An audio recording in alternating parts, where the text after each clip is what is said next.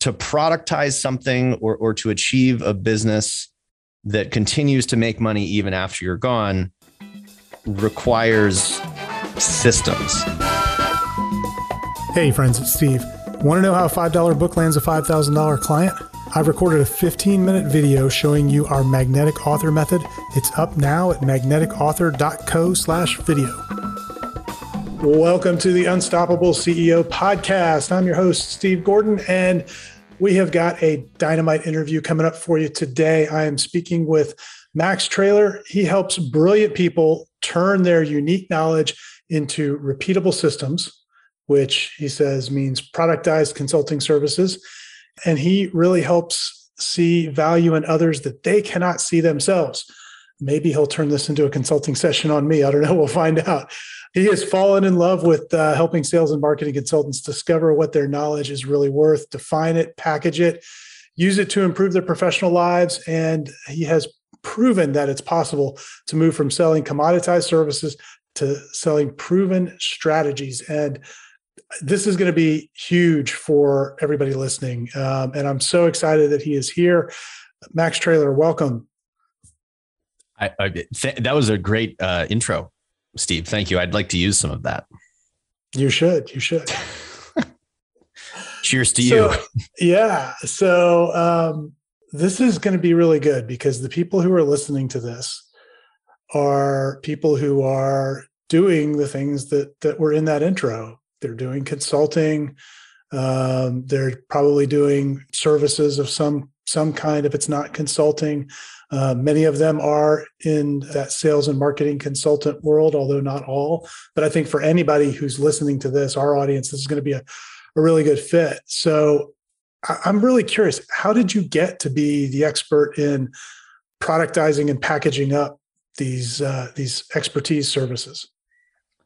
Uh, well, the the short story is um, I'm a fourth generation entrepreneur and uh, I grew up with my dad telling me, Max, you, you, know, we go to Disney World all the time because I have a digital, scalable, residual business model. Uh, that was my lullaby as a child.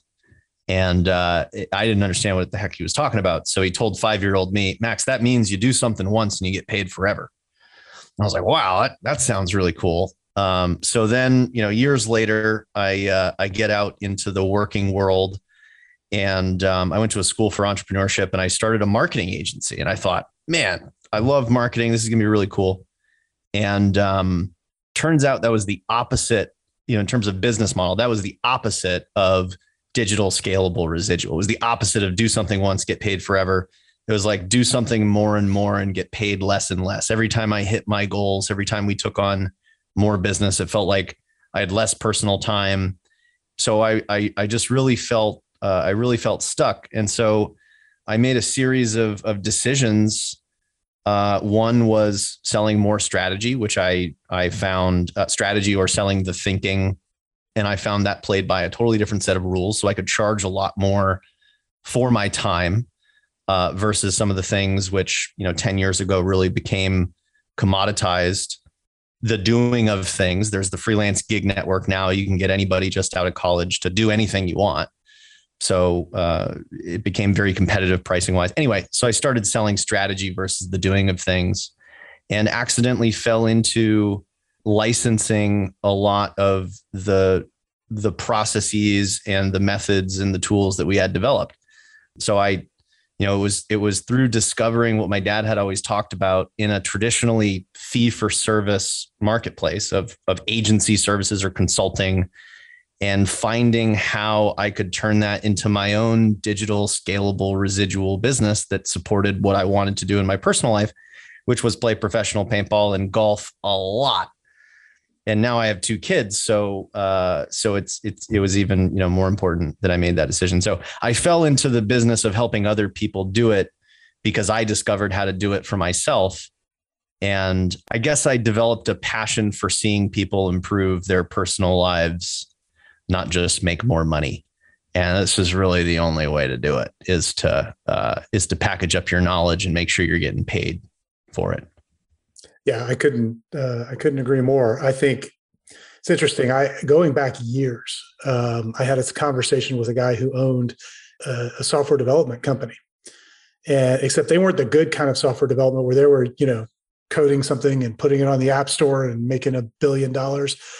They were staff augmentation for state contracts, which which was all trading time for money. And we were having this conversation about sort of like the the fantasy of every professional service business owner. And that is to create a product. And they were trying to code this product that they were going to sell separately. And I just, that conversation is always kind of stuck in my mind because the way to make that transition isn't exactly clear. If you're on that service side and you're sort of trained to show up and and you get paid because you're there, you know, to make the transition that you're talking about into being paid continually again and again and again for work that you've done once is it's it's a little bit foreign in this world.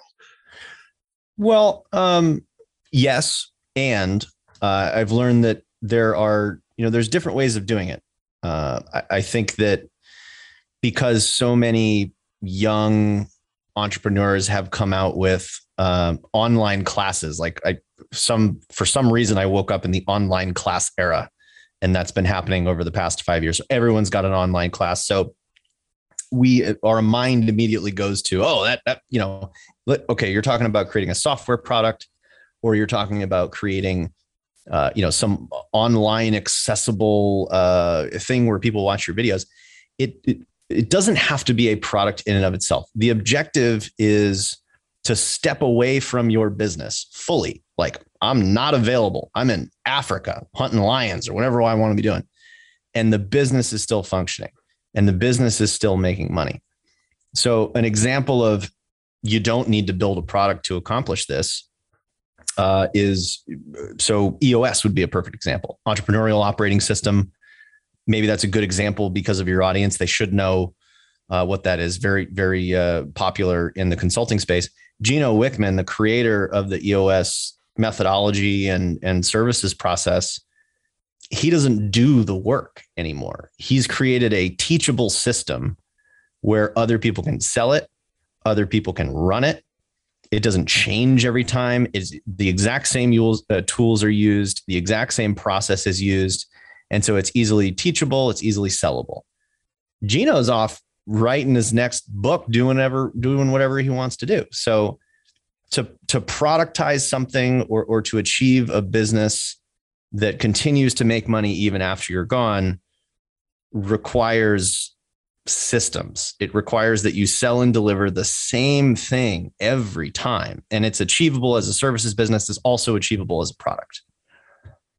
So I'm curious, what are some of the questions that you begin asking your clients? They come, someone comes to work with you, they've got a service business, they want to go down this road. What are the first few questions that you you ask them to sort of determine what the potential is?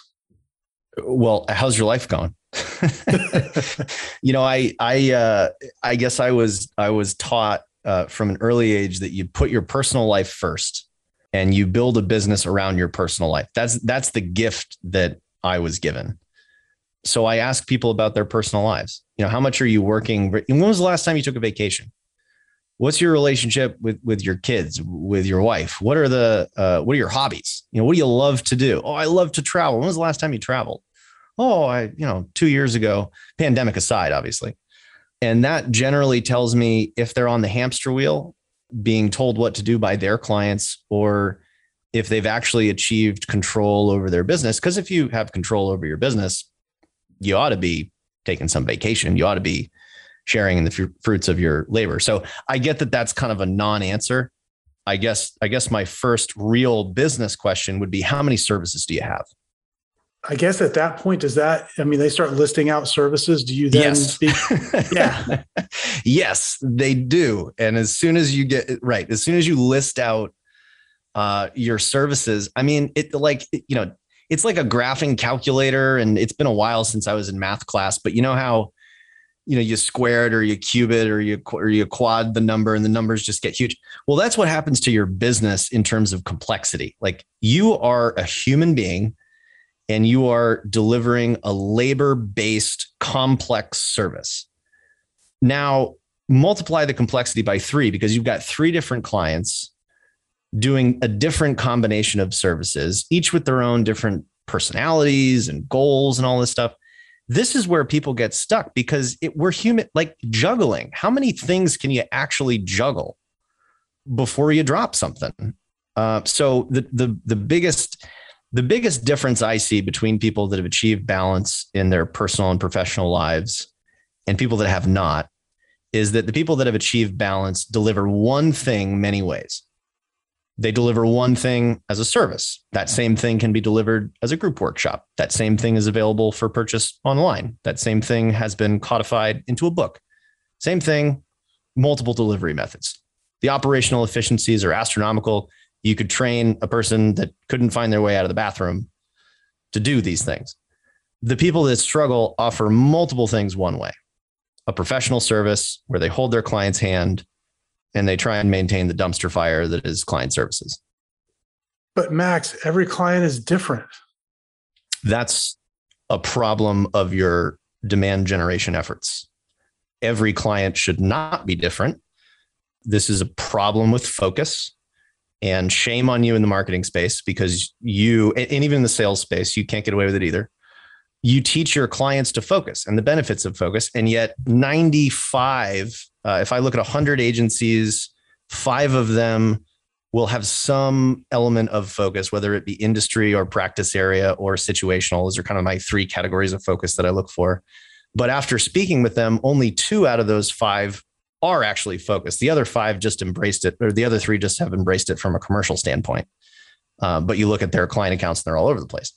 So the the the idea that all our clients are different, that is in and of itself the problem. And you need to make sure that all of your clients look the same, behave the same, have the same wants, the same needs, the, the same, you know, culture, thought process. The more you can get your clients to look the same, uh, the more efficient your business is going to be. So, are there businesses where this approach isn't necessarily a fit? I mean, maybe. I haven't found any.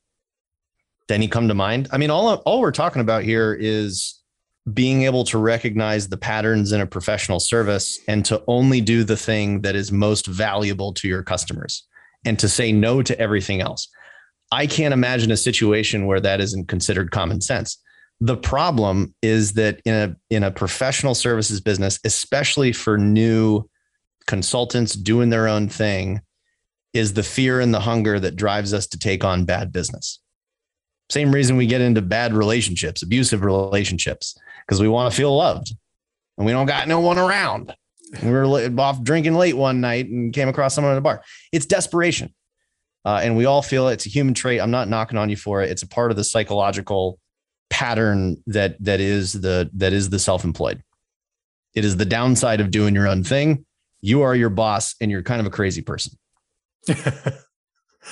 you just said something really important, um, and not the crazy person comment, but uh, you said a moment ago something along the lines of figure out what's best for your clients and do that thing to me, that is because we've been down this path in our own business. So I have at least some conception of of you know what you're talking about, and it really is. I think it, it's essential to figure out what that thing is or that small group of things that together can form a service that best serve your clients. I think Jay Abraham says it best. He's got a there's a great YouTube video you can Google it uh, called "The Strategy of Preeminence," and one of his statements in there is that you know you have a duty to your clients to sell them all that they need to get them to buy you know every every component together that they need to be successful. If you sell them less than that, you're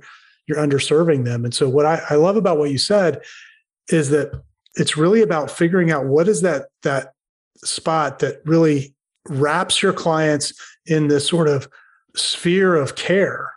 And then if you can do that, then package that. I mean, that, that's what I'm hearing you you kind of saying there.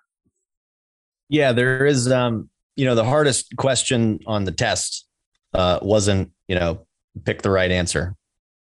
It was pick the best answer. Those were the questions that really pissed me off.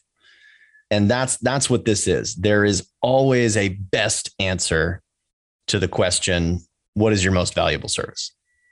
And uh, you are doing a disservice every time you don't focus on that thing. So, as you're working with someone and they're beginning to put this together, what does it often look like for them? They're they're do, now doing you you've kind of narrowed them down. I'm sure they've got existing clients, existing relationships, and and some of that just kind of works its way out over time. But now you're focusing on moving forward in this one area.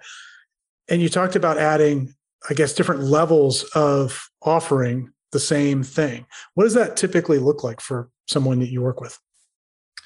Usually, people have to spend at least a few years delivering just the professional service before they really validate the operations of that service.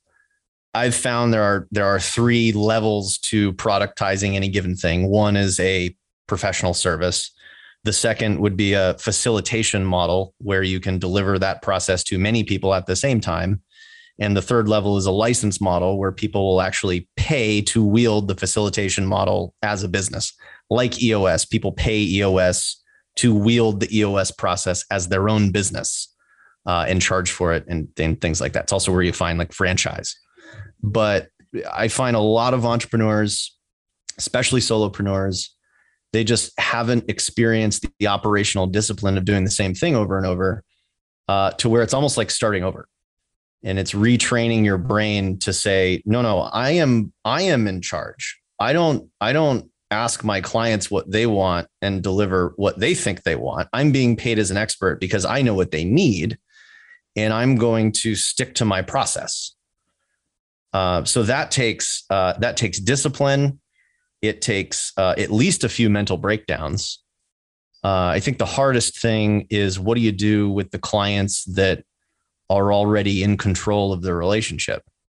Because if you lose, it's very hard to to gain control again of a relationship. Like if you start out as a strategic partner and then you start doing website stuff and all of a sudden you're the website person because you're defined by what you do and i see this case a lot people start strategic and, and get tactical very quickly it's almost impossible to go back like no one no one can go from a website person to a strategic advisor but but you can very easily go from a strategic advisor to a website person so people are kind of stuck with a book of business that um, eh, with scope creep that uh, they're replaceable and they know what they want to do, but they're not in a position to tell their clients, "Hey, this is the way we're going to do it."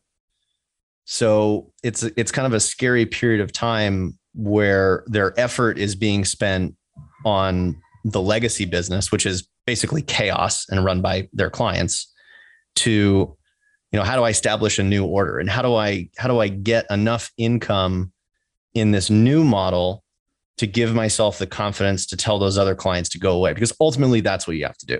You have to fire your clients and start over. And so there's a transition period and that transition period is is very tough. It's like a blood transfusion. Sometimes it doesn't work.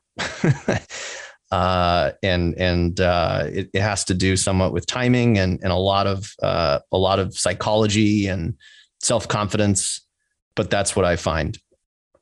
On the other side of this transition, for the people who sort of make it across that gap do you find that it's easier for them to sell their service at that point easier to sell is a funny concept strategy is harder to sell than commoditized services or deliverables in fact i've found that most professional service providers have never sold anything in their lives they've taken orders people have come to them and said, Ah, I see you do websites. I am in the market to buy a website. I would like you to bid on this project.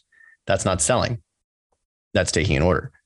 So the idea that you understand who your ideal customers are, you know something about their challenges that they do not, you can develop a relationship, educate them, and present a solution they've never seen before and are prepared to pay you an incredible premium. That's something completely new. So, no, it is harder to do it. But once you do it, there's no turning back. You know, you've talked about transitioning to selling strategy, and you know, I I've, I often look at that as being distinct from this idea of the productized service. A lot of times I, you know, you see people talk about productized services and it is it's very much productizing the delivery of the website if we use that example right? Um, I, or a know, blog or right there's a, yeah. there's a there's a tangible thing at the end and there's a defined process to get to that tangible thing and yeah. Absolutely. So um, whereas strategy you think of well that's bespoke for every client it's, because it's, ne- it's, nebulous what is it right you know, exactly what does it really, really mean yeah it's it's fugazi it's fugazi so, how do you reconcile that? I mean, I, am I'm, I'm assuming you approach the idea of selling strategy in the same way. You're looking to productize that. Yeah. How does it work? Uh, you have to define strategy. You have to make the subjective objective. You have to make the nebulous tangible. Strategy is a plan. So, like when I hear people say strategy, I always try to clarify. Well, what the heck do you mean? uh, oh, it's a plan. All right. Well, Show me a plan. What does that look like? Uh, I've, I've come to define a plan as goals, roles, timeline, budget. It needs a defined objective. You need to have team roles. They need to have a timeline of activity, and you need to know how much it's going to cost or how long it's going to take. So once you define it that way, you can say, well, instead of the defined thing that you can touch and feel being a website or a blog, it is literally a document that has those things. That's your strategy. And unless you define it and you can uh, identify the elements, how those elements are valuable in achieving the end result that the client wants, because the end result a client wants is not a strategy, it is the results that the strategy and the implementation of that strategy achieves.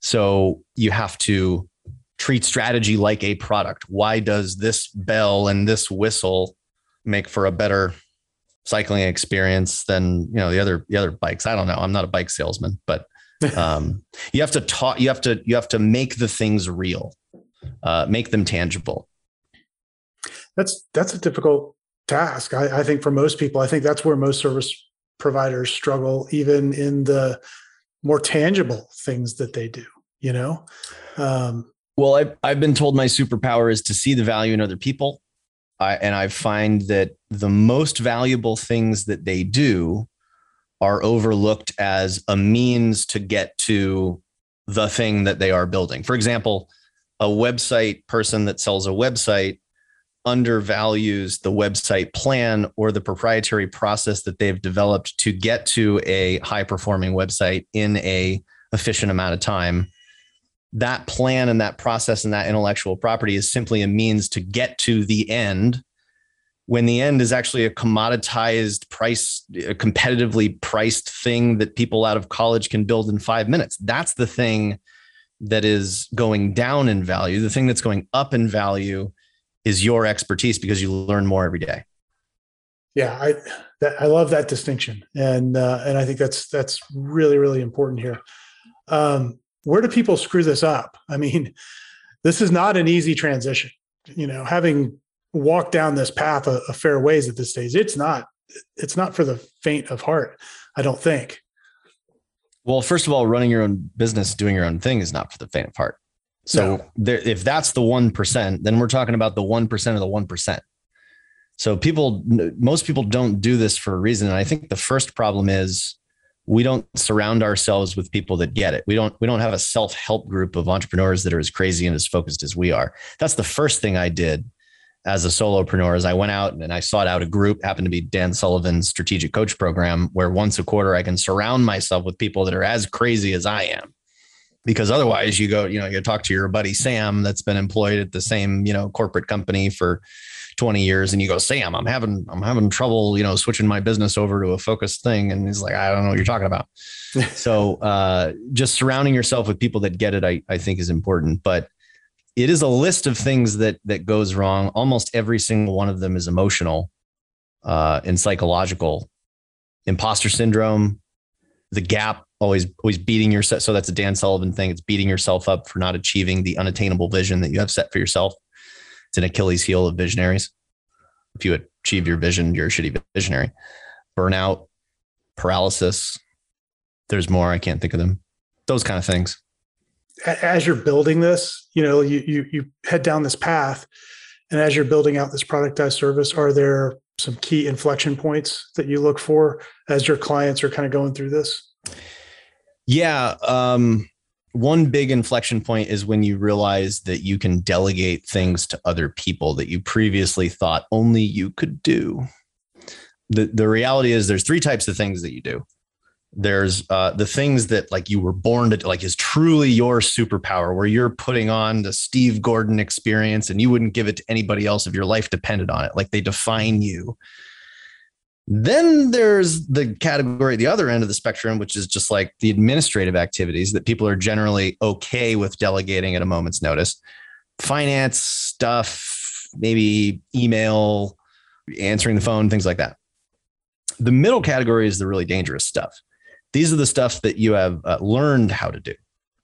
So the actual, uh, so for a website strategist, that that superpower is to empathize with the buyer and create an experience that that captures them right? That might be somebody's superpower.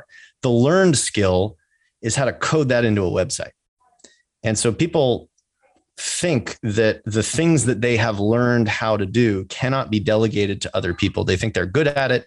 They think no one else can do it. The reality is uh, look there's there's uh, websites with thousands of uh, website developers. And to say that there's not somebody out there that can do it better, faster, and cheaper than you is just ignorant. And so once you get a taste of like something that I thought I had to do, and you find somebody that's better, faster, and cheaper at doing it, and they le- that's their superpower, then you realize that wow, out of my whole process here, and the, and the let's say I have, let's say there are hundred tasks, one or two of them should be done by you the rest should be delegated. And it's at that moment where you're like, man, I see a system and I, I see a way out of the things that I don't want to do. For some reason, people are stuck in a in a mindset where they think they have to sacrifice and do things that they don't want to do to get the life that they want. That's silly. Not in 2021. In 2021, you can decide what you want to do and then you can find all the other people to to do that stuff. And then you can find somebody to manage all those other people. And i know what you're thinking listeners. This does not in any way mean that i'm encouraging you to hire an employee. Don't do that. I would never recommend that on anybody. I myself have taken a permanent diet from hiring employees. Hiring employees is risky. You take on their and this is just straight opinionated opinions you know entertainment purposes. Uh, you take on the risk of paying them and the business eats while you sleep. That's what my father said was a definite no no. Never have a business that eats while you sleep. These are supporting roles where you're engaging in strategic partnerships with other self motivated, self organized individuals that can play a role in taking stuff off of your plate. You could fire them tomorrow, you can replace them tomorrow. And I harp on this because I see a lot of people coming out of corporate or coming out of other businesses where they've had employees and they just have this blanket statement of i don't want to work with anybody. You know this is going to be me. I'm going to be the i'm going to be the solo person because i don't want to i don't want to deal with these employees. And it's a limiting belief that just because you have people supporting you you know it doesn't mean that you have to babysit them. If in fact i would say if you do you're doing it wrong Correct. Means you haven't and, written a process. yeah. Well, I mean, I my, my first business we had at the the biggest we ever got was about 40 employees. And bless you. The, the only way that that worked, and it worked fairly well. I mean, I got to a point where I could take two weeks off and come back, and the thing was better when, than when I left it. And the key there is number one, hiring good people, and number two, having a, a system. But you know, if you're thinking you're going to do it all on your own, great, good luck. I've tried that that route too. You're not going to get very far. And that's one of the things that I, I, think is so unique about the time that we're in right now. So I, Max, I don't know how, how old you are. I just turned 50 this year. So I started in business the year before the internet really kind of came to the private sector. And um, and it was a different world. So you had to hire employees. Everybody you worked with was pretty much local to you because there weren't the communication technologies that you and I are using right now, like Zoom, was a fantasy. And so you couldn't do it then. But now, you know, we operate on what I like to call the Hollywood model. You know, in Hollywood, they go to make a movie and the studio doesn't employ the actors or the cameraman or the director or the writer or the key grip or any of those people. They assemble them for that project, for that thing. All of the people who have the specific expertise that are needed, and then they disband. And then for the next one, they assemble the next group. And you know, and and for most businesses, I don't think you're going to be that fluid. You're probably going to have a core team, but I, I, like to think of it that same way, where you're pulling in the exact talent you need, exactly when you need it, and only for the time that you need it. Hollywood model. I like that. Yeah, I think I may have stolen that from Dan Sullivan. Though I'm not, I'm not 100 percent sure of that. So we'll, we, I don't think there credit. are any original ideas left, Steve. There are. There I are. think we're just perpetually. I know I am. I I'm just perpetually quoting people. Yeah, we we came we came along too late in this game. Uh, well, but somebody encouraged me one time. They said, you know, Max, uh, there's no unique knowledge, but wisdom is the ability to navigate knowledge. Absolutely. Basically means I'm going to package up other people's shit. and that makes me wise. there you go. There you go. So if if somebody's listening to this, they're going, okay, this this sounds like something I really need to do. I want my life back. Because at the end of the day, that's the reason to do it is to to go from the insanity of what professional services usually looks like to something a bit more structured and sane and that you know serves a balanced life. And they're going yeah i want that. Where do they get started? What what should they do first? This this will apply to 99% of the people that might be listening. Uh, take their current proposal and charge money for it.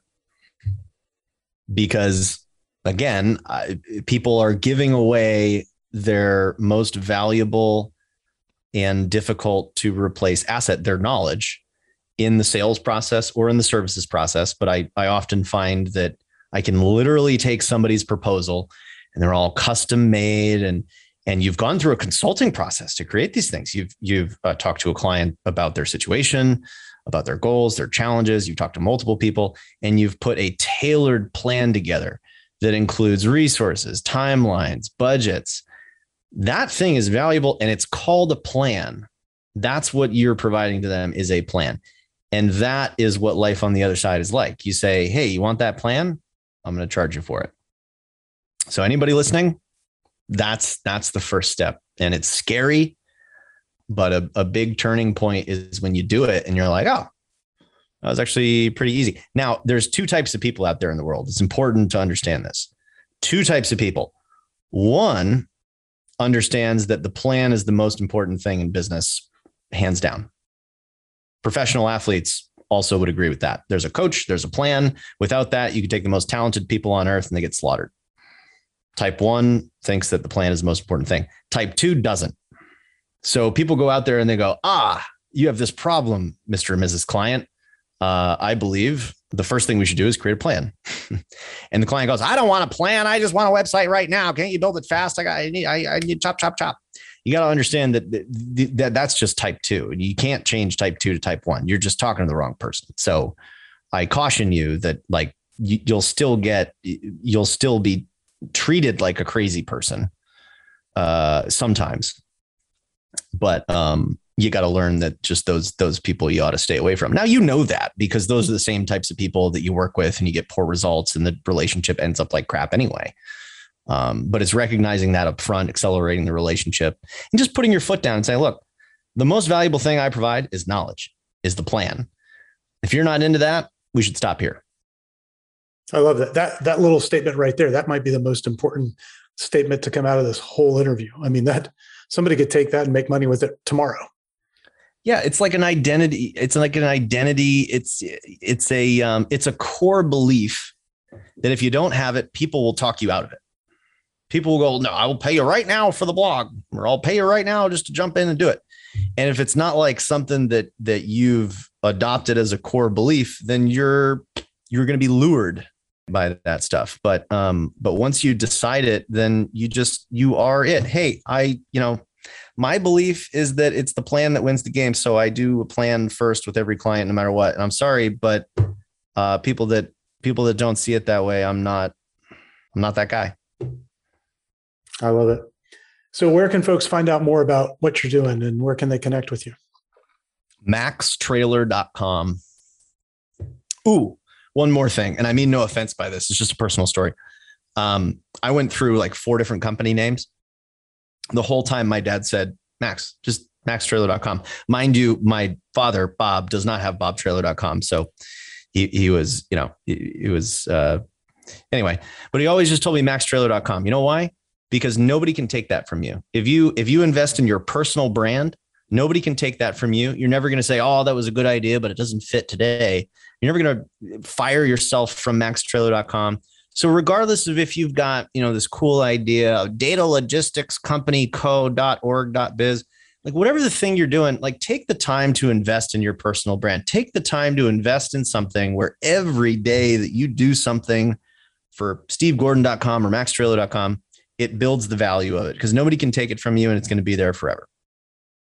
Great advice. That that's just a you didn't ask, but I felt obligated to to share that story. So maxtraylor.com, that's my website. I don't have a business card. Perfect. Well, go check it out. Um, and uh, check out the podcast too. Tell them about the podcast. Beers with Max uh, is my is my uh, is my podcast. I drink beer with people and talk to them about these things. Uh, in my book, I have a book, uh, Agency Survival Guide. Yep. How to productize consulting too. services and do other things better too. And it's super short. It's a beer and a half read for you beer drinkers out there. Uh, two glasses of wine, and uh, and that'll do it. Steve, thank you so much for having me on. You're welcome. This has been a lot of fun. This is a this is a complex and a, a deep topic, mostly because I think of the mindset shift that has to happen for people to to you know really go down this path. But uh, I appreciate you sharing all of your wisdom around it. I, it it's so important. I think um, the future is here. This is really what you're able to do with people is help them escape commoditization and it is it's not coming to every profession it is already here for every profession so uh, you're doing good work and uh, i know we have at least one client in common and uh, and she says good things about what you're doing. So uh, folks go check out maxtraylor.com max good to see you thanks for being here. Cheers steve. Still here?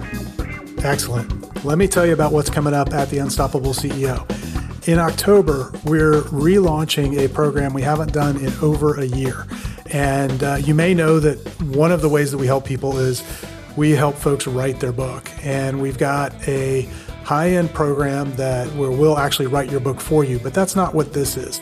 This is for you if you want to write a book, but you want it to be your own words. You don't want to have a ghostwriter write it for you or you just don't have the budget yet to be able to afford to have somebody write it for you. That's why we created this program that we're going to relaunch again in October called the Author Accelerator. And what the Author Accelerator is, it's it's really a 90-day writing sprint. And I'm going to take you and guide you through all of our strategies and processes for writing a book. And the thing that makes this really unique is that we break it all down into really small chunks. So it doesn't seem like a big, daunting task to write this book. Most people get intimidated when they start that process.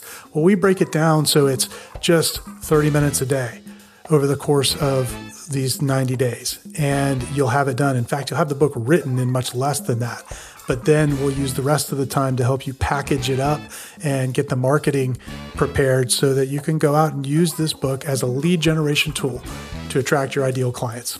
And this is the perfect time to get started. If you start with our group, and it'll be limited to just 10 people, if you start with our group in October, you'll have your book ready for 2022.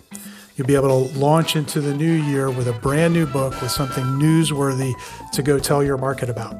So, if that's something that you're interested in, the first thing that you have to do is you have to get on the waiting list. We're not going to advertise it out to everybody on our list when it opens up. It's only going to be announced to the people on the waiting list. The way that you do that is you go to unstoppableceo.net slash accelerator. You can get on the waiting list there and you can learn all about the course. Hope you'll join us.